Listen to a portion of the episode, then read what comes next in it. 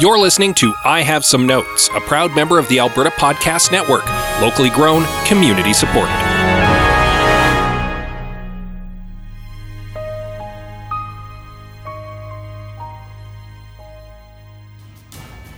Liam, I have a pitch for a Tron sequel.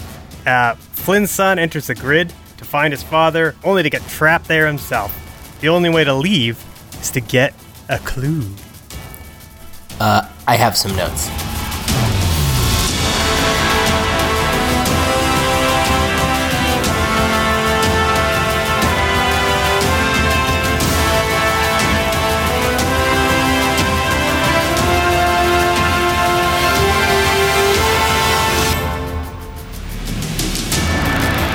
Welcome, everyone, to I Have Some Notes, the podcast that tries to add meaningful substance to movies that are all style with every one of our uploads. I'm your host, Liam Creswick, I'm Scott C. Bourgeois. I'm Greg Beaver. and today we are talking about the 2010 film Tron Legacy. Good to see you guys again. Yeah, Yeah, we're back. We're back. It's been a while. Took a little break there. Yeah, a little longer than uh, than originally planned, but uh, yeah, I mean, there, I mean, shit's going on in the world, and uh, it felt like it was appropriate to take a little little bit of space. But uh, I hope everyone's uh, ready to for at least a little escape before they get back to uh, to the protesting and, and all that. Just, just the long, hard work we have to do to, you know, make the future happen. Yeah. Uh, in so many forms. Uh, this technically isn't it, but uh, you know, I think it's a, a little dopamine bump along the way for us and, and our listeners as well. I think one of the things that's actually giving people a lot of stress these days is the amount of time that they spend online, on social media, keeping up on the news, doom scrolling, as uh, some people call it. And so, what better way to celebrate that than with a movie in which people escape into a digital space? Yeah. Great. That's a hell of a segue. It should take your mind right off of it. No problem. I'm like, where are you going with this? And then it's like, right on, love it, out of the park. Uh, yeah, and and escape this was uh, for the first for the first little bit, and then I don't know about you, I we got lost interest part way personally, but that's uh, for I uh, believe, later I believe dis- halfway through the watch party, I said, uh, "I'm bored. Is anybody else bored?" this was a. Uh, but it was for a while. It was an escape, you know, Daft Punk soundtrack and all that. But uh, there's so much to, to un- unbox with this with this flick. Um, obviously, uh, uh, directed by uh, Joseph Kosinski, uh, who most famous for that Gears of War commercial with the Gary Jules song in it.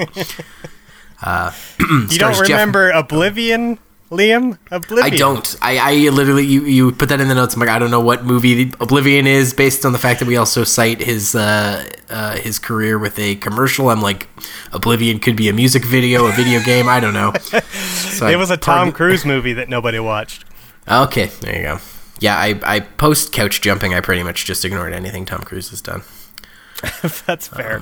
That's um, opposite of Jeff Bridges, big Jeff Bridges fan, and he is of course the uh, star of this movie, reprising his role as Kevin Flynn, and also uh, getting the very early of the CGI look uh, on the villain Clu. Uh, Garrett Hedlund uh, as his son Sam Flynn, uh, Olivia Wilde as Quorra, and Bruce Boxleitner as Alan Brady and Tron, uh, Alan Bradley. reprising his. Oh, Alan Bradley. Sorry, yeah. This movie made this movie actually kind of made money too, a little bit. Yeah, it was uh, uh, had a budget 170 million, uh, made back uh, 172 million, just that sweet narrow two million, and then worldwide uh, made the 400 made the advertising on the on the worldwide, I guess. But Yeah. like Yeah. they are they're talking about another sequel, are they not?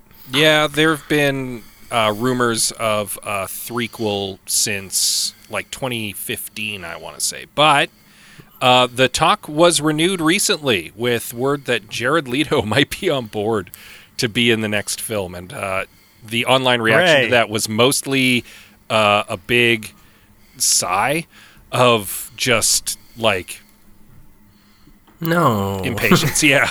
yeah.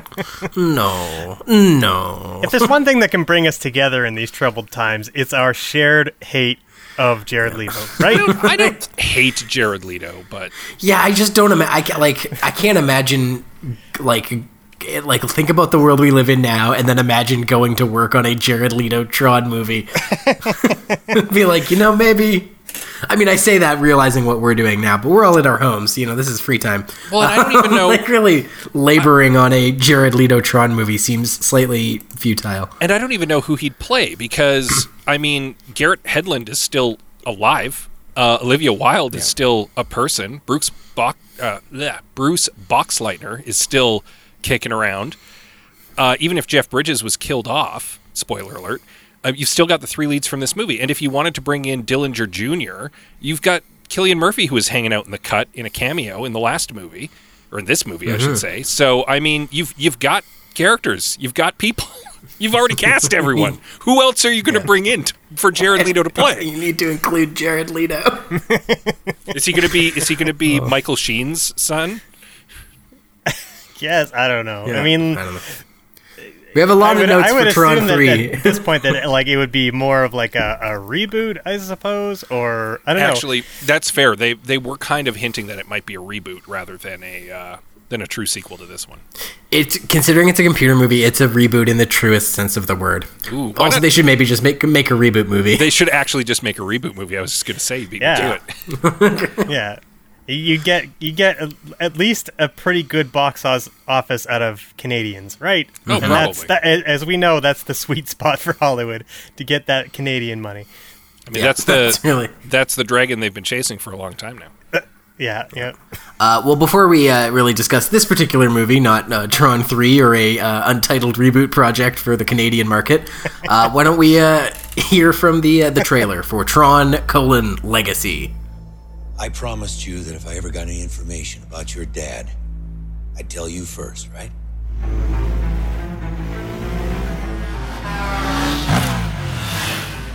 I was paged last night. Came from your dad's office at the arcade. So? So? The number's been disconnected for 20 years. Two nights before he disappeared, he came to my house. He said he was about to change everything uh, uh, science, medicine, religion. He wouldn't have left that, Sam. He wouldn't have left you. Alan, you're acting like I'm gonna find him sitting there working. Just, hey kiddo, lost track of time. Wouldn't that be something?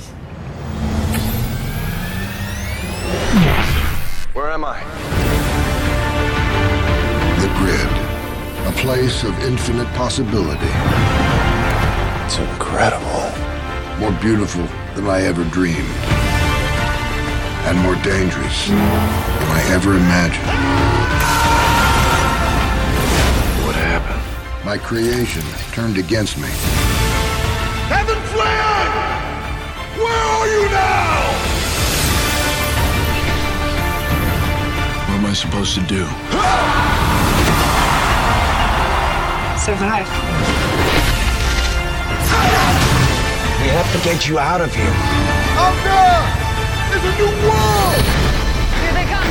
Out there! Yeah! Is our destiny.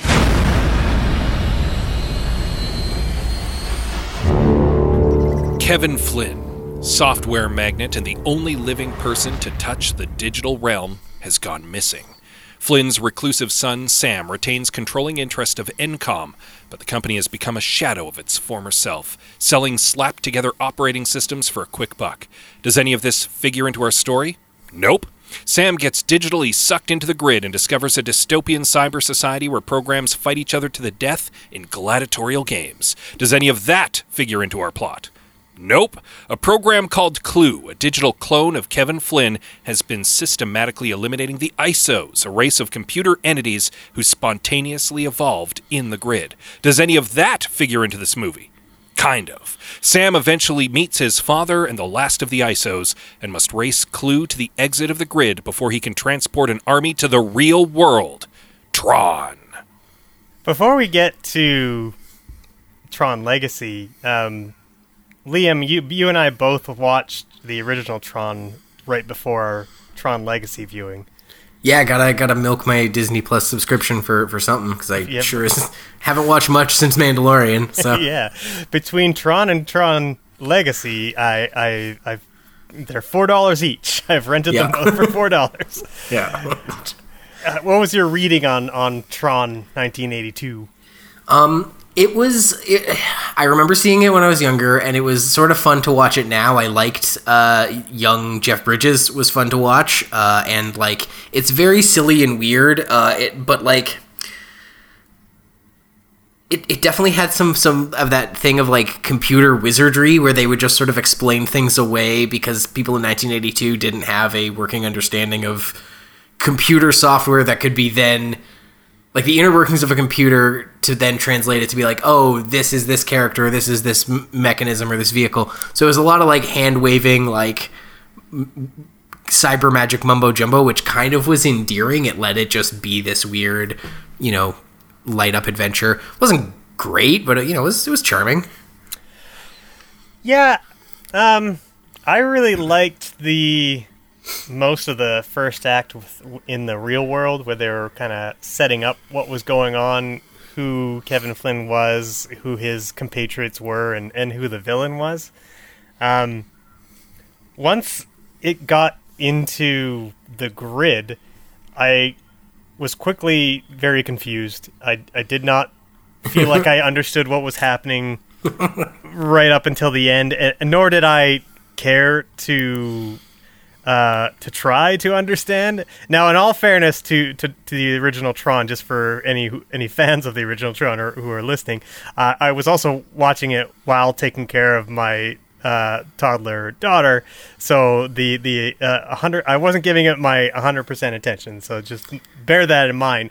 But I, uh, yeah, I, I just I just felt like one thing that really bugged me about it was that they, you know, you have this this real world co- component to it, and that they are pro- programming, and the and the programs exist as anthropomorphized people in in the Tron universe, but like the the programs like it didn't seem to make sense like what are the vehicles? Like like for example like Flynn says like I I shouldn't have made a bunch of tanks. And it's like well what's the what's the programming equivalent of a tank? Like why would he program yeah. a tank? Like he was yeah, like I, I, I get that this guy is pro is you know bank software like I'll buy that like this is just some bank software walking around but like yeah, yeah, the, the, yeah yeah if it was more one to one, I guess what the people were representing, that might have helped me get into the the universe of the grid a little bit better. Um, sure. It's almost it's almost in Tron Legacy. It's almost better that like none of that exists. Like the the the grid in Tron Legacy is just like this different universe. It has nothing to do with the real world. It's not connected to the internet as far as I can tell. Like there's just it's just a place, a playground where Kevin Flynn went to to create a better world, I guess. And and, and they didn't have to spend any time like connecting what the real world was to it. So like in that sense, it was easier to get involved in what was going on in in the digital universe. Sure. Yeah. yeah. I just found what was going on in this movie far less, you know, inspiring than what was going on. Like yeah. Even, than what was going on in the first one. The first one was kind of convoluted and weird, but you sort of like that's kind of what makes it endearing. Whereas this was just like this just was was like a, a just what it's the same movie I've seen a thousand times. Like and, and it's my rallying cry on this podcast, but I'm just it, I'm like I, every beat you see coming a mile away, whereas yeah, the first one, you know, I mean, again, we're, we're not, we can, we can do an episode on the first one too, but uh, yeah, it was like, it's just a big goofy mess and you gotta love it for it. Whereas this was a, a deliberate and calculated turd. yeah, was, I think I like, I can appreciate the, uh, oh, go ahead. Go ahead. It's, it's a deliberately and calculated safe movie. Uh, you described yeah. it as very mm. paint by numbers, and that's very true. It uses a very bog standard plot. It uses very safe uh, movie language. It's uh, it's designed to be like it's it's designed to be a hit over the plate.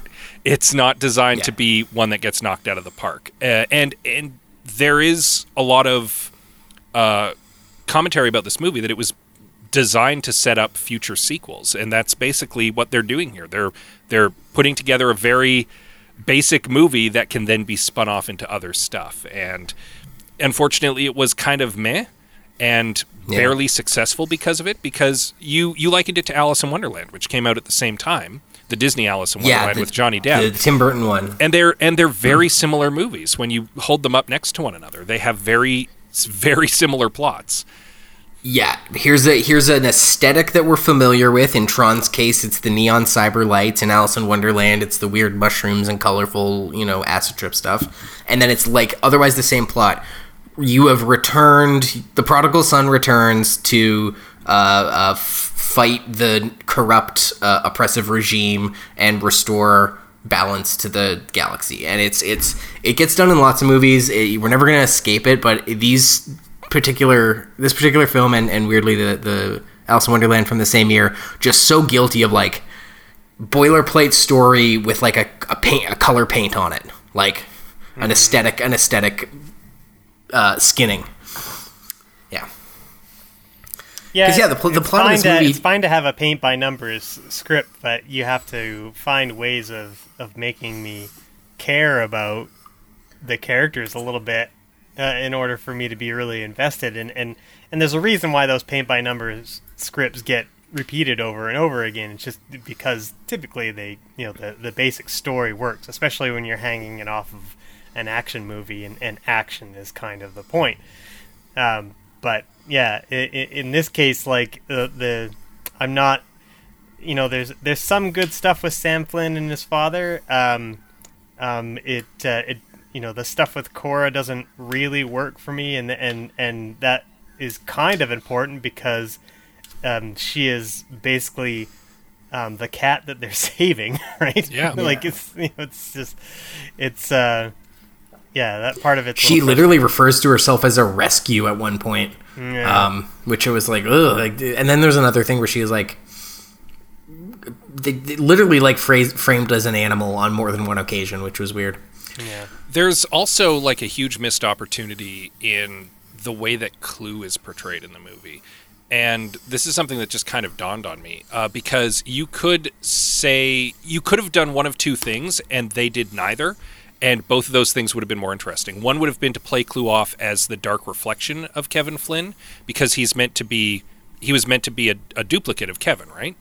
So you could have you could have portrayed him as like all of his fa- all of Sam's father's worst traits come to fruition, and uh, Kevin having to kind of like deal with squaring off against his dark reflection, or you could have because he's also in a way Kevin Flynn's son, and you could have had him playing off of Sam as like the bad son.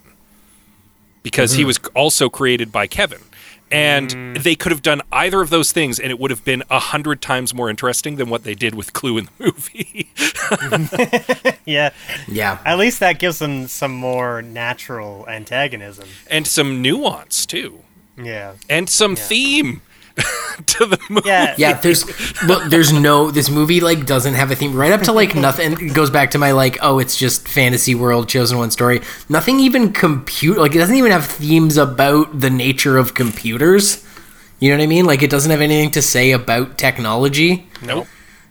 like it doesn't have anything to say about like it baby barely maybe sort of has something to say on legacy then that's because it's in the damn title. Yeah, and it's like it's painted on real thin because you can see right through it. yeah. We we kept mentioning in the watch party that it, there's no substance to it, and and the scene for me that expresses that the most is that the scene where uh, Sam is getting ready, he's getting geared up to go into the games, and there's like he gets into this sort of Apple type room where there's four women who just walk up to him like robots and start uh, you know putting all this gear on him and stuff like that. And just like the way that it's shot it, it, like it really it really felt like a commercial to me. Like it felt like at the if at the end of it it you know it said Tron the cologne I would have been like yeah that tracks yeah I would have, and I would have bought that cologne. yeah yeah it would have been an effective advertisement but just I wanted to watch a movie yeah Yeah. Movie's pretty though. I mean, that's the yes. that's the the route the sounding uh, or the, the resounding positive criticism is is uh, pretty, no nobody can say this movie doesn't look great, and it was like I saw it in theaters. It was a great theater movie yeah in that regard. Yep. Uh, yeah, the the light cycles look really cool. The you know the the uniforms that uh, that every character is wearing look really neat. Um, you know, it's it's a market improvement over uh, the design aesthetic of the original Tron. Which I mean, you know, bearing in mind, obviously it was 1982, I, uh, and I don't I appreciate that. But you know, they're not wearing hockey helmets and things like that. Like, it doesn't it doesn't have an element of goofiness to it. It looks Tron should have been wearing a hockey cool. helmet. It looks like a yeah. You look yeah. Um, Yeah, I don't, I don't know if they could have kept the aesthetic. Like, you know how the all the new Star Wars movies, like, kind of things still look a little 70s just to keep it a cohesive universe. I don't know if they could have, like, digitized, like, if you could have polished up those old costumes. Here's, I think- here's the thing, yeah. though the the aesthetic that they went for harkened back to the original movie in a way that, like, you could see that it was, like, you could buy that it was the same world.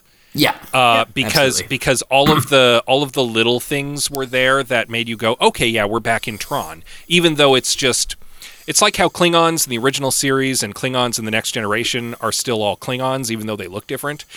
And you Yeah. and you just kind of like buy that, and then you don't need the universe to go and ruin it by explaining it, which they did. But anyway, uh, but no, I, it like looking at the two movies, I would just buy that it's the same world, just the same world portrayed with the Portrayed with better technology. with yeah. with the No, it- with the it- better technology of today. Yeah. Yeah, it's funny you It mentioned looks- Star looks Trek, great. Scott, because um, the the new the 2009 Star Trek, which is made in around in the same time as, as Tron Legacy, you know, they there's there's elements of that movie where um, they've updated things well as well as updated things poorly, right? Yeah. Like they, you know, when you're looking at like an old property and you're deciding, okay, what can we what can we keep the same and what can we update? Um, the uniforms uh, in Star Trek 2009 uh, looks pretty similar with a nice update to them to give them like a little bit more texture and a little bit more you know something a little bit more updated that looks that doesn't just look like you know felt which is what you know the original star trek uniforms look like. And that was a good decision. They you know look nice and updated and you believe that you know this is the same universe i used to watch. Uh, however the the bridge of the enterprise didn't look anything like the original bridge and it looked it looked exactly like an apple store uh, and that and th- that part of it kind of drew took me uh, out of my safe star trek space a little bit. So Would, would you buy the Enterprise cologne? I, I i oh yeah i actually own star trek cologne so. Okay, I said that jokingly, like you don't own Star Trek cologne. like, it's called tiberius. Yeah, nice. But yeah, like the, Um, the Tron Legacy, Tron Legacy does most of this quite well. There isn't a lot of elements of this Mm-hmm. movie where I'm just, you know, where it doesn't feel like Tron. They've they've done a very very good Yeah. job here. Yeah, and it look yeah, and the new stuff too. Like the whole thing looks, it is a feast for the eyes, undeniably. With one glaring exception. I don't. I'm gonna. I. I. I think I know where you're going, and I don't even fault them for this. Cause, but yeah, go ahead. Go. Uh, and that would be, of course, Jeff Bridges' horrific animated de-aged face, which is just right in the darkest recess of the uncanny valley. Oh boy, that is a technology that did not hold up. Do you know where it looked best? What scene it looked actually pretty darn good? In the flashbacks. Oh no, the flashbacks look. I thought the flashbacks looked pretty dumpy. Some of the worst ones. I. It was when he was in uh, Kevin Flynn's hideout in the off-grid area where it's super well lit, and he's like looking at all the Jules Verne novels, and then has the spaz attack and like throws all the stuff off the table. Um, in the well lit room, it actually looks pretty good. Part of me wonders if it was like a trailer thing or like uh, it was just like that scene. That scene maybe got the most polish because it was going to end up in the trailer or something. But like, um, it was noticeably better than multiple other scenes. Uh, yeah, for me the worst was the uh, final speech right before they get into the last um, battle or whatever you want to call it. Um, his I don't know, just the way his mouth moves was like the uh, the real the, the the real uncanny bit of it. I would say. Um, See, I did like the flashbacks because at one point, uh, when Kevin Flynn is kind of giving Sam some of the backstory of what was going on while he was missing, he has these flashbacks that are a little kind of grainy. And you have both Tron with a de-aged Bruce Boxleitner, obviously, and uh, Clu and Kevin there, who are both de-aged uh, Jeff Bridges.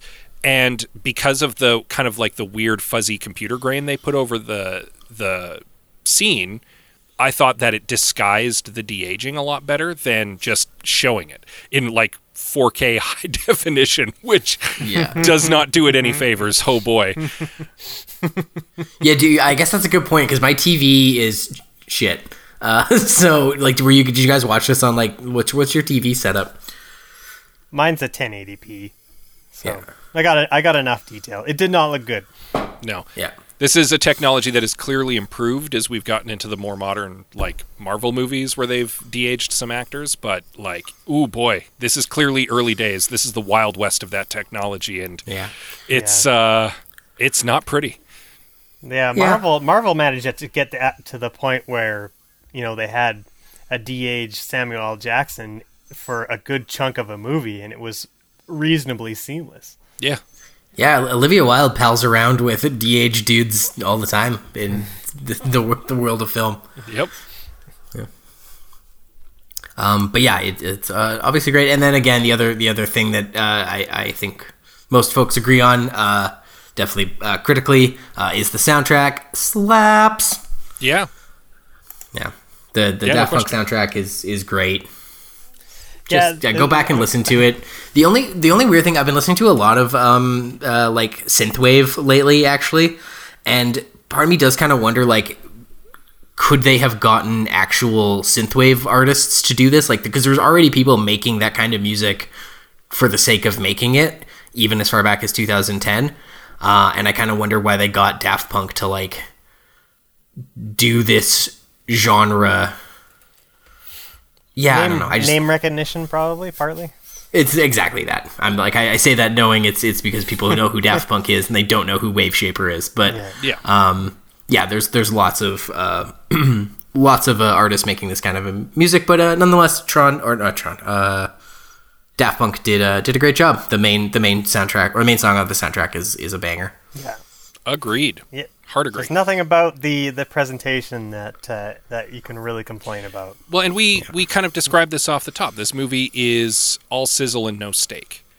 It's it's very pretty. It sounds great. It's a visual feast, but there's nothing underneath that. It's paper thin, and that's where you need to you need to bulk it up. You need to fill that space. and and for like it's you, you- people might want to be like oh well it's like what do you expect? Like this is a movie meant to be a cinematic masterpiece. This is a movie meant to be a, fe- a feast for the eyes. Um, don't go into it expecting some kind of deep story but like both both the tron movies were meant to be this like showcase of cutting edge technology but like good basic storytelling and good basic screenwriting is like already been nailed. You know what I mean? And and the fact that they can't be bothered, like they'll they'll put billions of dollars into, uh, uh, not bil- millions, I guess, into visual effects. Not billions, but literally you got the number there exactly, seventy million, uh, one hundred seventy million i- into visual effects, and just be like, oh, the writing doesn't matter. And it's like, why? I don't know. I, I don't understand the disconnect for like that level of attention to to detail in the visuals, but nobody can see glaring script problems. Like, hey, maybe uh, don't have Clu play his hand immediately every time he's got a hand to play. Yep. Like, like you know gotta- what I mean? Like I think- nobody. I think, but I, I, my thought on that is that it, it's that most producers don't know good story when it slaps them in the face. You know what I mean? yeah, Like, I guess. I mean, there's, there's there's some real good producers out there, but there's a lot of shitty ones. Yeah, it's all They're about just- what'll make the money, and not yeah, necessarily they're, what will they're make good the art. calculation they're making. The calculation that they're making is a lot different, and and often, especially now, the the calculation comes down to what can we put in the trailer, and I'm and I'm sure. You know, those are the kinds of things when they're when they're you know like a lot of movies, for example, like the um, Fast and Furious movies are famous for um, coming up with their set pieces first before they, you know, put together a plot. And Oh, not that that's true for Mission Impossible movies too. They Yeah. like it's it's what action beats do we want to have, and then let's come up with a, a really thin story that links those together. Yeah. Yeah. and it's and it's not like it's not to be to be not done like is there it's just that um you know the you know for some movies that's going to be a success and, and for a lot of others it's not going to work at all especially you know es- you know if you're especially if the action is a, you know a dud then you're in real Yeah. trouble Yeah. are you guys ready to to pay some bills and then move on to uh, some changes Yeah, I think we uh, have. Uh, I'm actually. I'm glad we sort of kept. Uh, obviously, strong thoughts on this, but we've kept our actual cuts and changes and keeps and things uh, uh, a little closer to the breast. So, uh, into We're it. doing literally the opposite of what Clu does in the movie. Yeah. um, take notes, Clu. Uh, and speaking of, we will be back with I have some notes.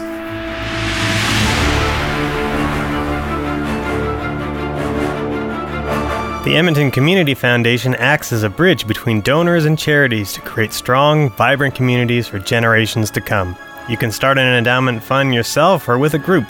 Once it reaches $10,000, you can start distributing funds. We also want to tell you about Vital Signs, an annual checkup conducted by the Edmonton Community Foundation in partnership with the Edmonton Social Planning Council to measure how the community is doing. This year's focus is on arts, philanthropy, green spaces, and sports and recreation. Learn more at ecfoundation.org.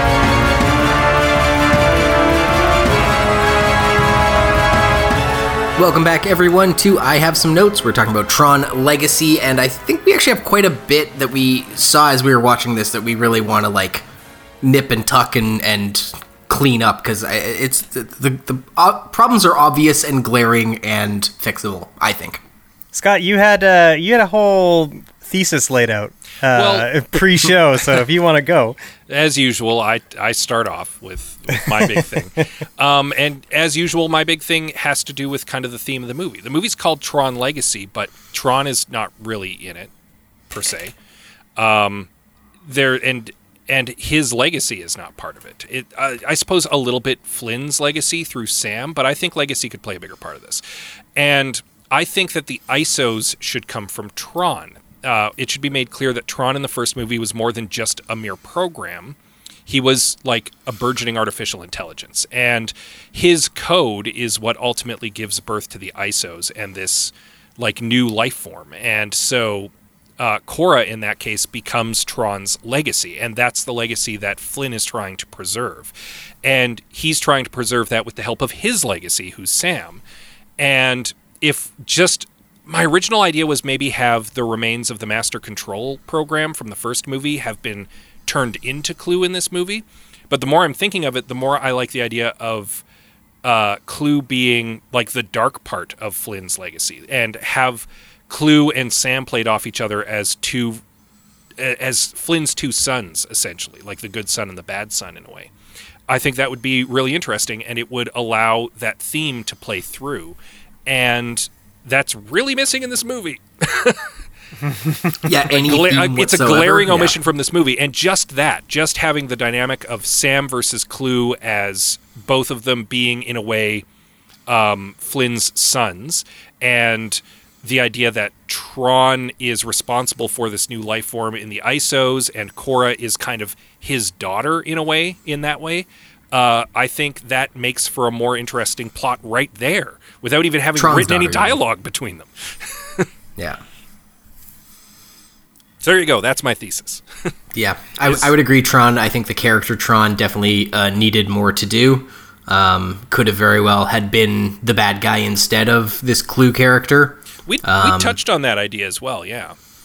Yeah, that's that's a possibility. Maybe gets like gets put in charge, uh, and then somewhere along the way gets corrupted by Master Computer, and that's why Flynn has to hide in the in the off the grid area.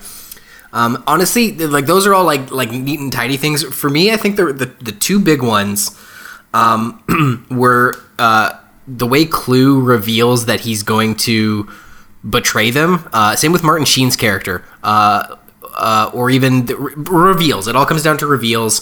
They should have revealed like as soon as Sam meets Clu, it's revealed I'm not actually your dad. I'm a program. That could have been saved. Uh, Martin Sheen spoiling them, uh, not spoiling them, um, uh, betraying them could have been either set up like we meet Martin Sheen's character being nice early, so when he betrays them, it's a turn, or you know, like all, all that's said of him is like we can trust him, and then they get there and they can't trust him at all, uh, and then surprise, surprise, Yeah. he you know, uh, Clu betrays him too, and it's just like all these reveals get played with no grace, no surprise. Oh, Um, you see them coming a mile away. Yeah. Yeah. So that just save your reveals for something interesting. I think the best time for Sam to have found out that Clu was a program and not Jeff Bridges was when he meets Jeff Bridges for the first time. Kinda. Yeah. And he get that flashback is also him like it's also us learning that Clu is uh, a program through that whole flashback. So that also makes it seem those those games in the beginning like his dad was making him do this shit. And that's a trip. That's slightly interesting. It's something. I I think um, this could have been helped along by um, changing the opening sequence a little bit with um, young Flynn and uh, and Kevin Flynn. Um, that scene was kind of you know sort of heartwarming. There was no there's no inherent conflict really between Kevin Flynn and his and his son. Uh, he was just basically telling him like, "Yeah, I'll, I'll take you to the grid someday. You're gonna see it. See you later. I'm cool. You're cool. Later." And there's there, there was no opp- the, I mean, that was a perfect opportunity to sort of set up like uh, Sam's uh, real misgivings about his father. You know, it, it could have you could have had um, his Sam's mother um, there as a as a single mother who's sort of struggling to make things work uh, for Sam, and Kevin Flynn becomes sort of like the, he's sort of like the absent father. He's always working on his uh, on his grid project, and he's he's he doesn't visit often enough. He, you know, he can exit the scene early. Um, with Sam being frustrated that he's leaving early yet again, and then of course he doesn't see him again for for another 20 years. So then when we get to seeing Clu for the first time and Clu's a prick, that more or less reinforces everything Yeah. to Sam that his dad's is a piece of shit. And he's, he's consumed by his work and then later literally consumed by his work like Yeah. So so there's there's great reason for him to believe that that person that he saw was his father. Uh, and and it's not until uh, we get to Kevin Flynn later on that there's like oh this is there's much more going on and and starting to learn that his father's a, a, maybe a, a more a deeper person than he had originally thought. Yeah, I, I like that too, and it it does play the reveal on Clu a little better, and it's the movie not telling on itself quite as much. Yeah. Like that is that is actually set up as a as an interesting twist, and not just like ho hum. Like I mean, Kevin introduces Clu in the opening scene in this movie.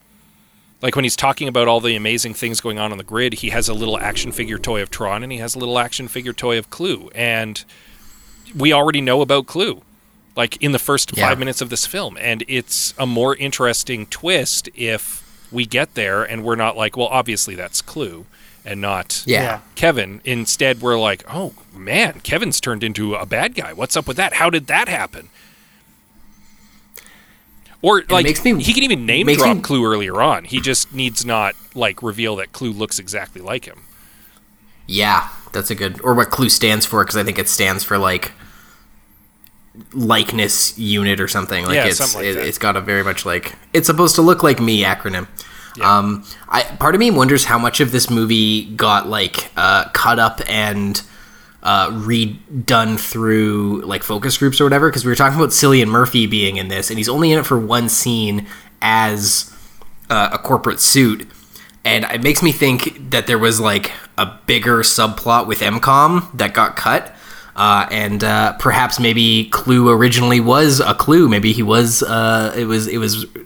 You know, they were going to play it a little closer to the chest, uh, and then through script rewrites, they're like, no, we need to explain to people that there's two Jeff Bridges. Yeah, or the else. audience is dumb. People will be Yeah. confused. Yeah, it definitely it definitely feels like.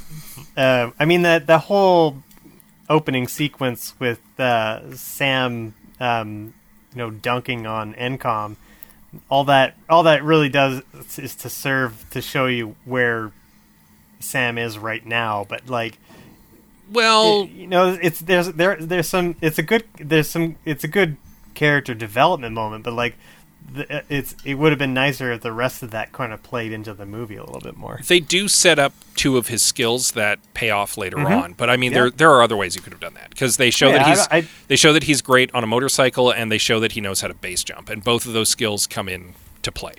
But yeah, I don't have a I don't have a problem with those sequences at all, and, and in fact, I, I I really I I like most of the beginning of the film aside from um, tweaking the the opening the the cold open sequence, but it, um, and I like uh, I like where Sam Flynn lives. I think it's cool to live in a boxcar down by the river. That's awesome. Yeah, that I uh, want an apartment like I will admit that the first like ten or what twenty minutes of this movie, I think I think we I glanced at the clock and they were in the digital realm by about 24 minutes into this film. So the first 20 minutes of this movie really was hitting my cyberpunk buttons and like the the sleek corporate aesthetic, the hacker with the like nonsense hacker skills getting into the building and doing some corporate espionage and the the way that the computers were working and uh, it just it was punching my cyberpunk buttons and so I do like it. I just feel it it's misplaced simply because it doesn't do anything in the rest of the movie.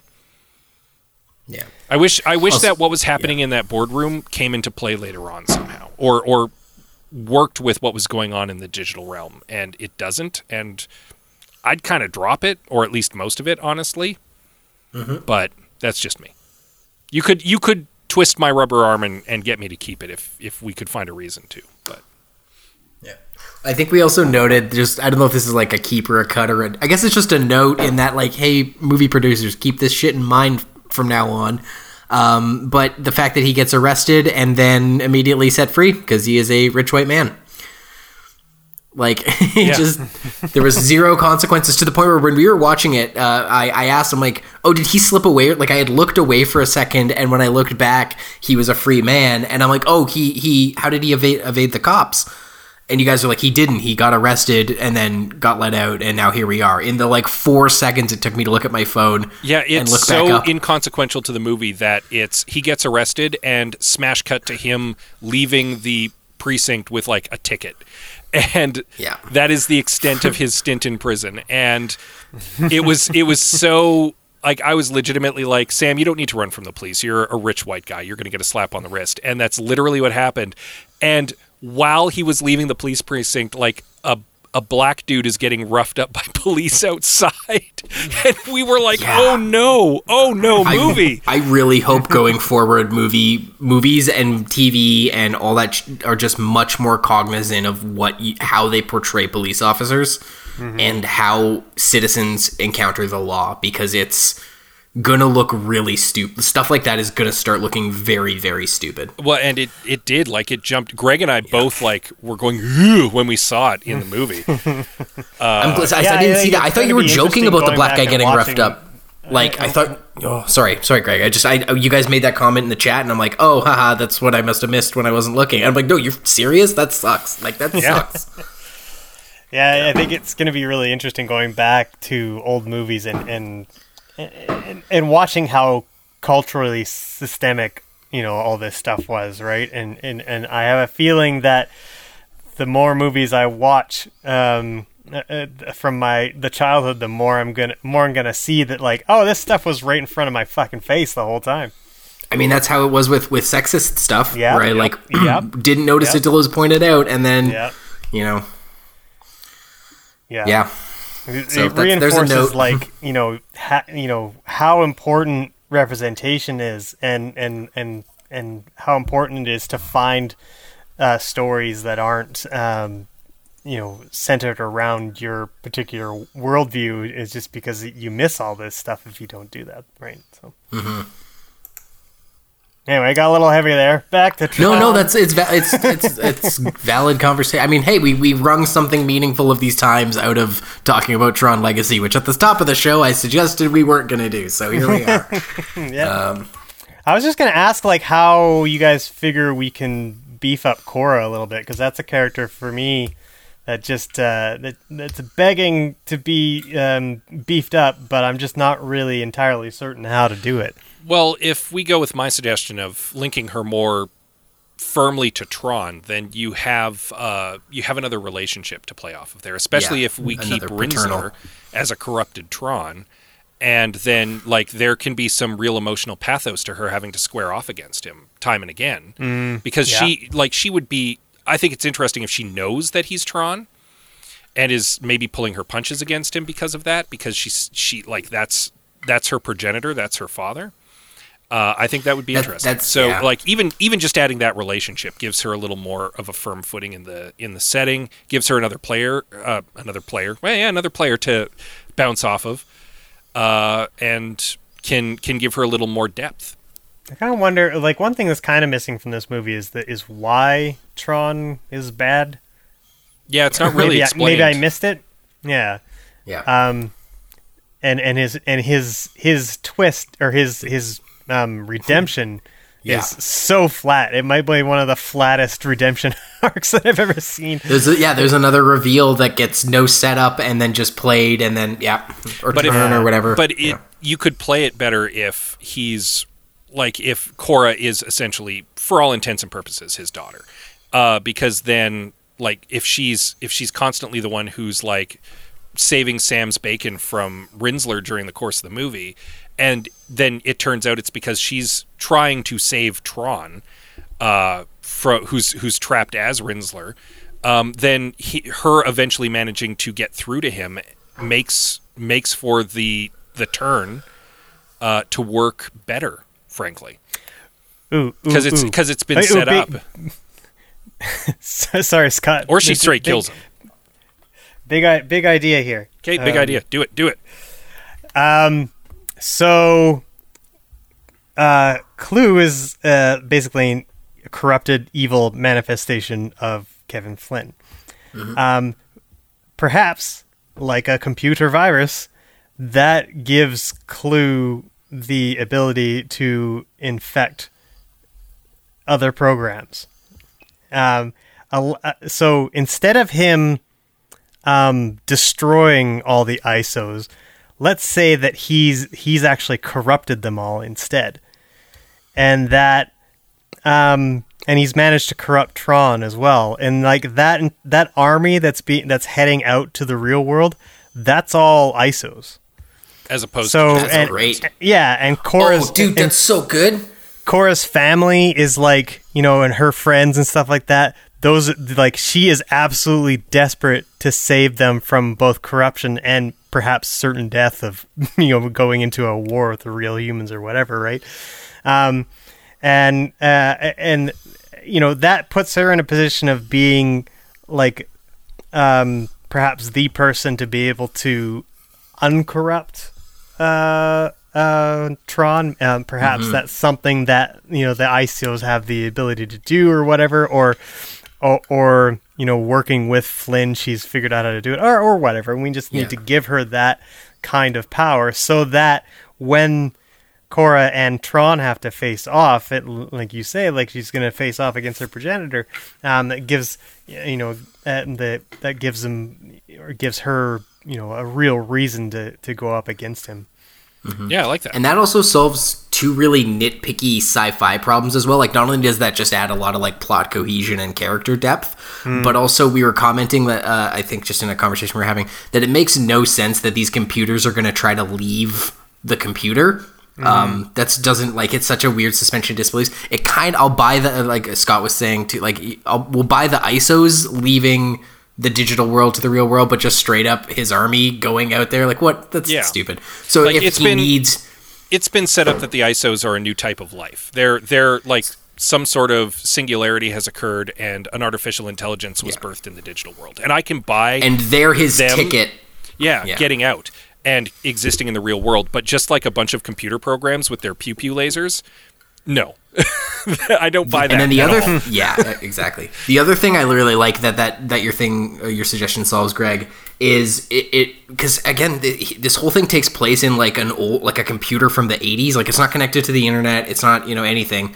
Um, so if the whole system is corrupted and uh, the last ISO and Kevin Flynn have to hide in off the grid because the whole thing is just like a, a dud of a hard drive essentially like it's just this rotten corrupted file wasteland um it just kind of adds a little more uh, of like why he's hiding out there. Like he's not Yep, yep. it's not a per it's not this like perfect system nonsense thing that they're trying to trying to push on us. It's it's just like he saved it and then it got corrupted and now all these things are corrupted. Great i'm glad you're here son.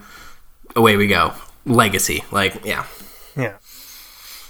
Yeah, it also I mean it's it could play into like why the what do you call it? What did they call it? The el- I don't know, the elevator, the the the opening to the real Oh, the world. portal. I don't remember. Yeah. Can't remember what The they portal? called it, but they you know, the corruption could be the the cause of of uh of that closing.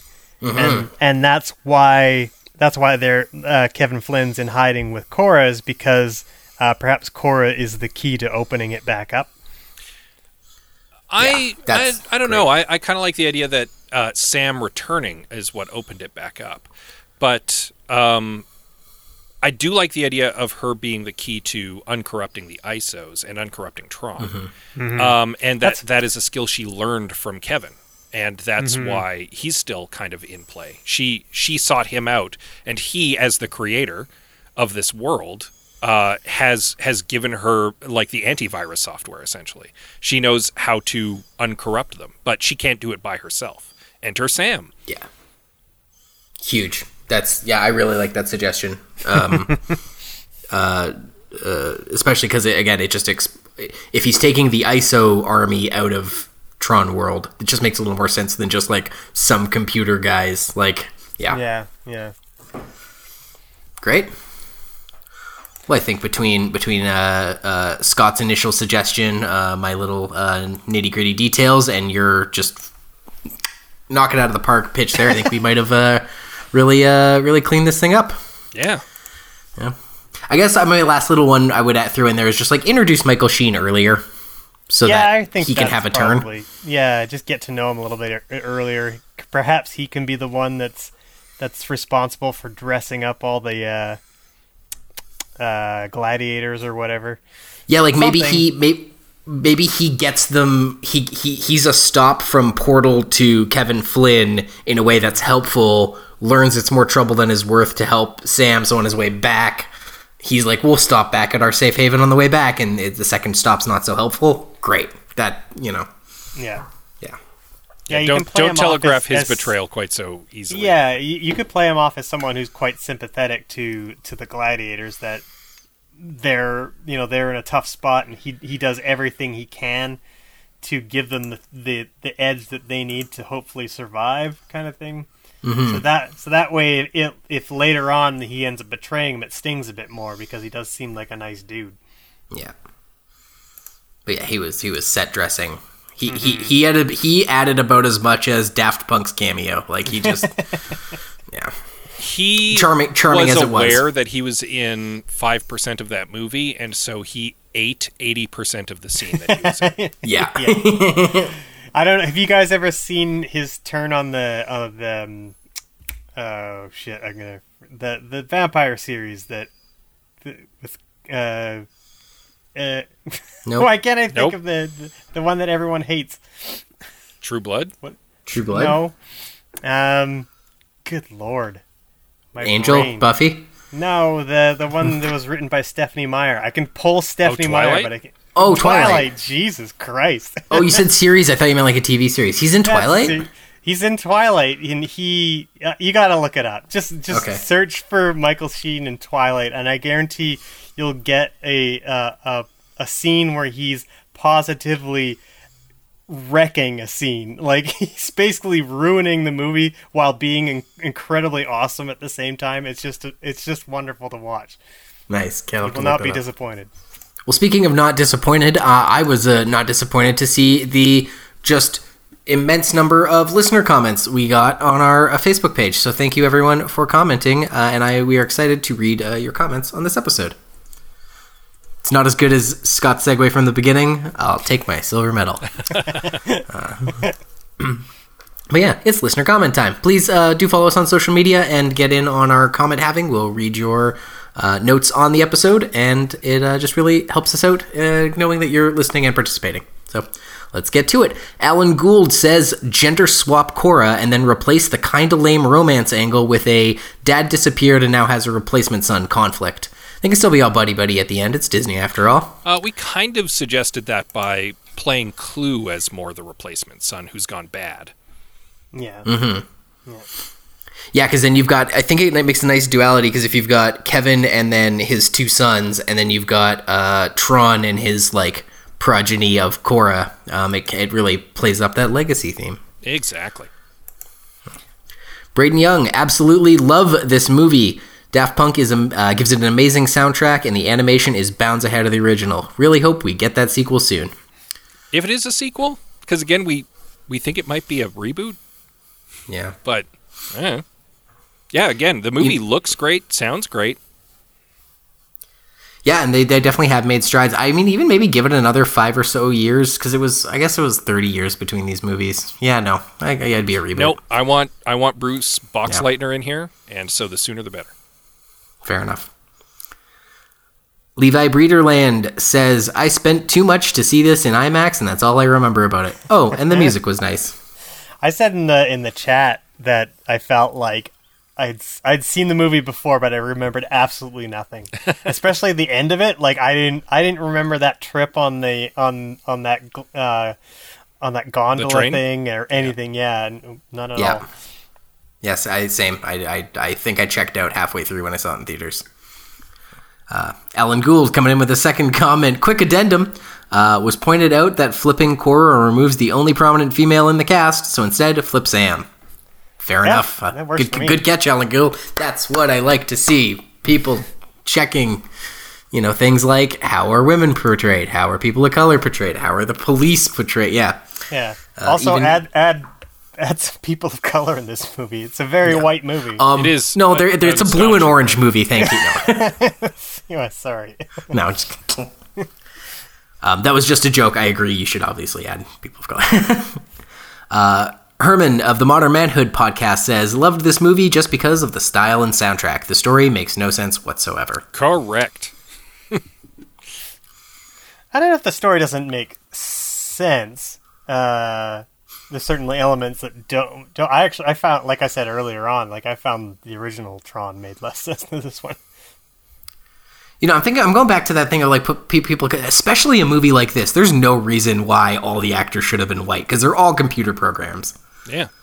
There's think literally there's- like There's one or two like background programs of color like hanging back in the cut, but all, none of the prominent characters are are None of the prominent uh, char- yeah, any but- any even ethnicity just, like- under other than like white.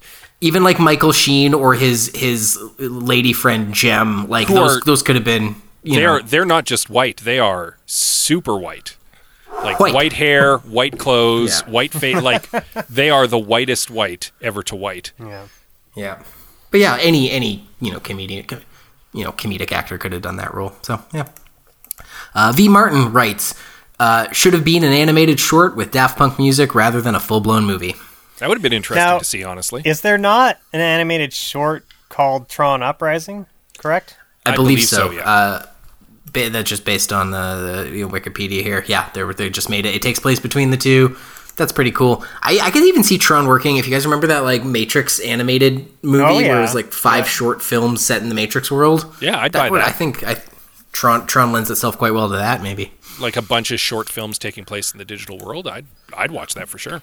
with a all star cast of different uh, uh, synthwave artists. Uh, I don't know why that's the hill I'm dying on with this. Daft Punk did a great job, but um, Tony from Flicks X-Ray podcast says Daft Punk was cool and totally fit, but otherwise this movie was pretty forgettable, and I watched it earlier this year. Yeah, uh, I already have forgotten stuff from the watch that we did last night. From the point where we're Yeah. recording this, And Greg is correct. Like as he said earlier, uh, I watched this movie when it first came out in theaters, and I also was surprised by stuff that was happening when we were rewatching it. it's like I do not remember this part at all. I, I mean, I, can't guess even it means remember if I watched it in theaters or watched it at home. I have no idea where. I, didn't, I know all I know is I watched it before. Andrew Craig commented, I really liked this movie a lot. I think where it ultimately failed is that they were clearly trying to set up sequels and a bigger story without really committing to it. Yeah, and we kind of touched on that earlier too. This is the really safe bet movie that was meant to maybe tee up some stuff down the road. Uh, and unfortunately, because it was such a milk toast movie, it never really merited getting a prompt sequel, and that kind of all got bogged down. So that's where we're kind of at with it. I don't feel like the sequel baiting was was really egregious. It wasn't Yeah. a, uh, an Independence Day two or whatever, but it was yeah, it was certainly there. I don't know if it necessarily was a huge detriment to the movie itself, but maybe it didn't help. Yeah, they, I think they could have been more ambitious with this film and not I- I worried agree. about not worried about making something so safe, especially because it, they already knew number one they they had the name recognition, and number two they were going to have something that was going to be visually spectacular. You you could have done something a little more ambitious, and I think you could have gotten away with it. Yeah. Yeah. Nathan Martin comments There is a lot to enjoy about the film, and there's definitely problems. I feel bad that the head replacement is what it is. I think he's uh, referring to the, the Jeff Bridges CGI de aging process. Uh, but that aside, it's called Tron Legacy, and Tron has nothing to do with this movie until the end. And he turns from bad to good because reasons? Question mark. uh, I think we uh, that sort of echoed that sentiment that yeah, he just his turn is nothing, his character is nothing. He's he's the titular Tron has nothing to do with this movie. Yeah. Instead of Flynn having Clu look after the grid, that should have been Tron. That way, Tron gets all corrupted about what's happening, and it takes Flynn and his son to see what he's doing wrong, and the movie climaxes with Tron joining the good guys to stop the forces he's created from destroying everything. Maybe. There's nuggets there, uh, but needs another pass or two. Yeah, we kind of touched on that as a possibility. I think we I think we like Clu as a character conceptually. Uh, it's just a matter of finding a way that make to make him work better than he does in the film as presented. And yeah, those were our uh, comments. Uh, thank you again for those who contributed. That has been another edition of I Have Some Notes. Thank you all very much for listening. You can follow us on Twitter and Facebook at I Have Some Notes. You can find our podcast feed at IHaveSomeNotes.com. If you like the show, please consider rating and reviewing us on iTunes. It really does help us out. Yeah, you can also check out all of our sibling shows over at the Alberta Podcast Network, where they are hosted on the website, albertapodcastnetwork.com. Yeah, and we post new episodes back to every second week again. Yeah, we're back. Yes. Uh, so tune in two weeks from now for Indiana Jones and the Temple of Doom. Bum, bum, bum. I'm, I'm excited for that one. I'm excited to watch it. I'm excited to talk about it. Yeah. Do, are, do, are we suggesting we have a problem with the character short round, you guys? Well, save it for the save it for the podcast. Save it for I'm the not, I'm not equipped to, to deal with that right now. Uh, but until then, I have been your host, Liam Kreswick. I'm Scott C. Bourgeois. I'm Greg Beaver. Wash your hands, put on a face mask, Black Lives Matter, and keep watching the skies. for those like staple shaped uh, spaceships.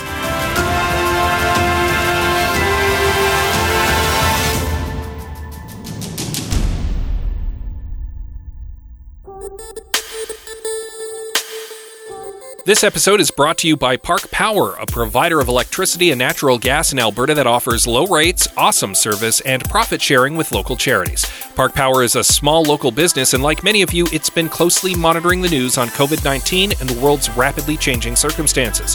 While many of their team are currently working remotely, the way Park Power does business has not changed, and their commitment to exceptional customer service will remain. Find out more about Park Power's response to the COVID 19 outbreak at parkpower.ca.